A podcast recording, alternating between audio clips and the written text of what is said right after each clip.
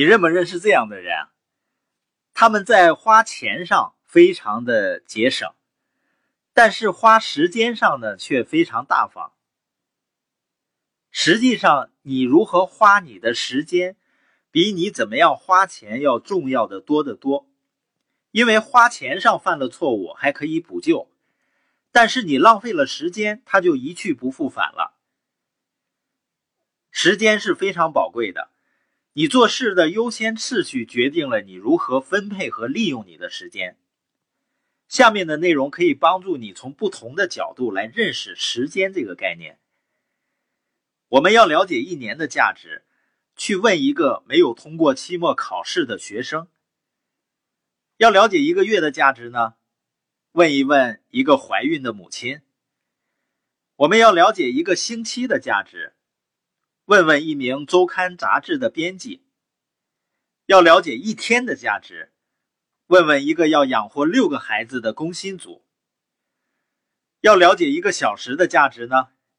问问一对正在等待约会的情侣，要了解一分钟的价值；问问一个刚错过一班飞机的乘客，要了解一秒钟的价值；问问一个刚从一场灾难中幸存的幸运儿，要了解一毫秒的价值；问问奥运会上夺得银牌的那个运动员。时间是无价的，正如哲学家爱默生建议的。好好利用你的闲暇时光，它就像未经切割的钻石，如果放弃了，它们的价值永远不会被人知道。但如果你悉心雕琢，它们将成为你生命中最闪耀的宝石。你是不是想过自己需要更多的时间呢？不过你没有办法做到，因为没有人可以得到更多的时间。一天只有二十四小时。不管你今天做了什么，都不可能获得更多的时间。所以，时间管理和你的表没有任何关系的，而是你如何组织和管理自己参与各个活动。爱因斯坦认为，时间管理是自相矛盾的。时间没有办法被管理，你不能保存时间，也不能减少时间，也不能让时钟倒转。或者在明天拥有更多的时间，时间是没有情绪的，不能被控制的，不可阻挡的。不管外界情况怎么样，时间都义无反顾的往前走。所以你没有办法改变时间，你就必须改变你对待时间的方式。曾经我认为我可以做任何事情，那个时候我非常年轻，充满活力，也很幼稚。中国的作家林语堂说过，在如何做好事情的高超艺术之外，还有如何不去做事的高超艺术。将那些非必要的事情清除出去，是构成生活智慧的要素。你可以拥有你想要的任何东西，但你不可能拥有你想要的所有东西。你必须做出选择。卓越来自于正确的时间做正确的事情。你必须放开不必要的事情。你现在做的所有事情都是你选择去做的。有些人不愿意那么去想，但是如果你现在超过了二十一岁，那么你的生活就是你一手努力的结果。如果你要改变生活，你必须要改变你处理事情的优先次序。杰克·威尔波特是旧金山州立大学摄影项目的负责人。有一次，他被问到如何做到既高效教学，又能在艺术上创作那么丰富。他说：“自从我被聘为负责人，我就有意识地把自己打造成艺术学院一名某种程度上的异类分子。我不完成委员会指派的任务，不处理备忘录上的事情，不参加学院会议。就这样过了一年，我发现他们不再请我去做那些事情了。”相比应付那些政治事务和学校的繁文缛节，威尔波特把完成艺术创作和教书育人放在更重要的位置。你可以不按照他的优先次序去安排事情，但是你应该看到威尔波特对优先次序有着深刻见解。为什么我们的大部分目标不能实现呢？因为我们往往首先做的是次要的事情。事实确实是这样的，有太多的事情引起我们的注意了。很多人希望把你放到他们的日程表里，数千位生产商希望你花钱购买他们的产品。你的注意力是分散的，以至于你也分不清到底把注意力放在哪里。所以你需要专注，要取得成功，你不能总是在快速轨道上奔跑，你应该在你自己的轨道上奔跑。要知道，你是否能够发挥潜力和实现梦想，取决于你每天安排事情的优先次序。所以你要做出决定，每天确定优先事项，并根据优先次序来做事情。当我刚从大学毕业参加工作的时候呢，我并不是根据自己的日程表来工作。我在大学学神学的时候，大部分课程都让我为咨询和行政管理做准备。所以，当我在1969年开始工作时，猜猜我每天花时间最多的是什么呢？对了，就是咨询和行政管理。我没有这方面的天赋，而且我也不喜欢，所以尽管我拼命的工作。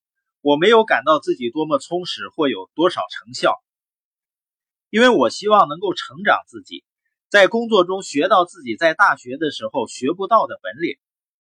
在一九七一年的时候，我开始考取商学位，在一门课程里，我读到了意大利经济学家帕雷托的有关优先次序的文章，叫帕雷托法则。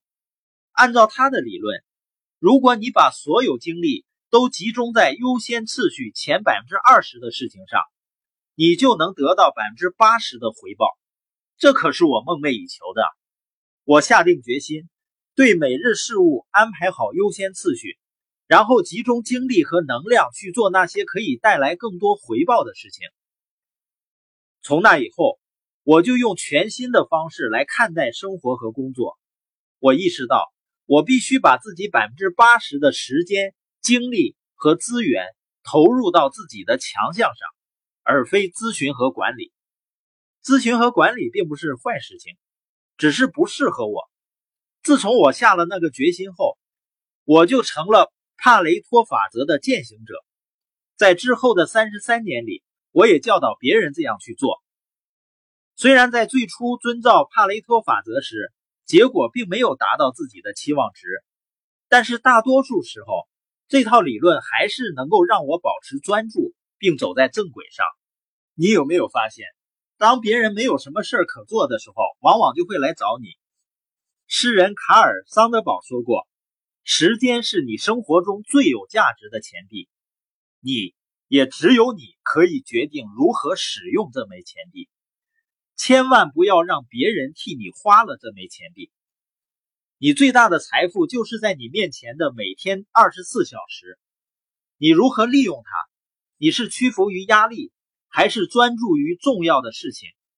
你愿意自己整天陷在一大堆没用的邮件、不重要的任务、电话推销、各种杂事的骚扰中吗？还是希望自己对如何花费每一秒负起责任，把今天变成你自己的一天？如果你不去决定如何安排这一天，别人会替你花完二十四小时的，没有其他理论能够比每天问自己三个问题对我的成功起到更大作用了。当我发现我需要改变对待自己每天和生意的态度时，我开始试着问自己三个尖锐的问题：第一个，什么是我达成生活和生意上的目标？最应该做的事情，比如你要成为一个好的伴侣或者父母，你最应该做什么？要让你的老板满意，你应该做到什么？如果你领导别人，这个问题就应该是：什么是你必须做，而且是别人代替不了的？评估优先次序时，每次都从应该做开始考虑，认真思考。得出答案后，再去想下一个问题。第二，什么能够给我带来最大的回报？当你在你的事业中往前走的时候，你会逐渐发现，有些事情比其他事情能够产生高得多的回报。如果你没有发现，证明你没有在事业上有进步。下一步就是把你的注意力投入到那些高回报的事情中。第三，什么能够给我最大奖赏？如果你只做那些你必须做、有回报的事情，你会相当高产，但你可能不会满足。考虑一件事情能否给你个人带来满足感也很重要。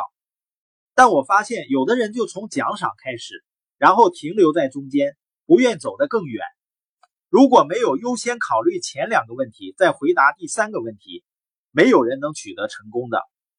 心理学家、哲学家威廉·詹姆斯说过：“处事明智的艺术，就是明白应该忽略什么的艺术。”如果你在确定优先次序时依次回答了以上三个问题，你就会对应该忽略哪些事情有了一个更好的理解。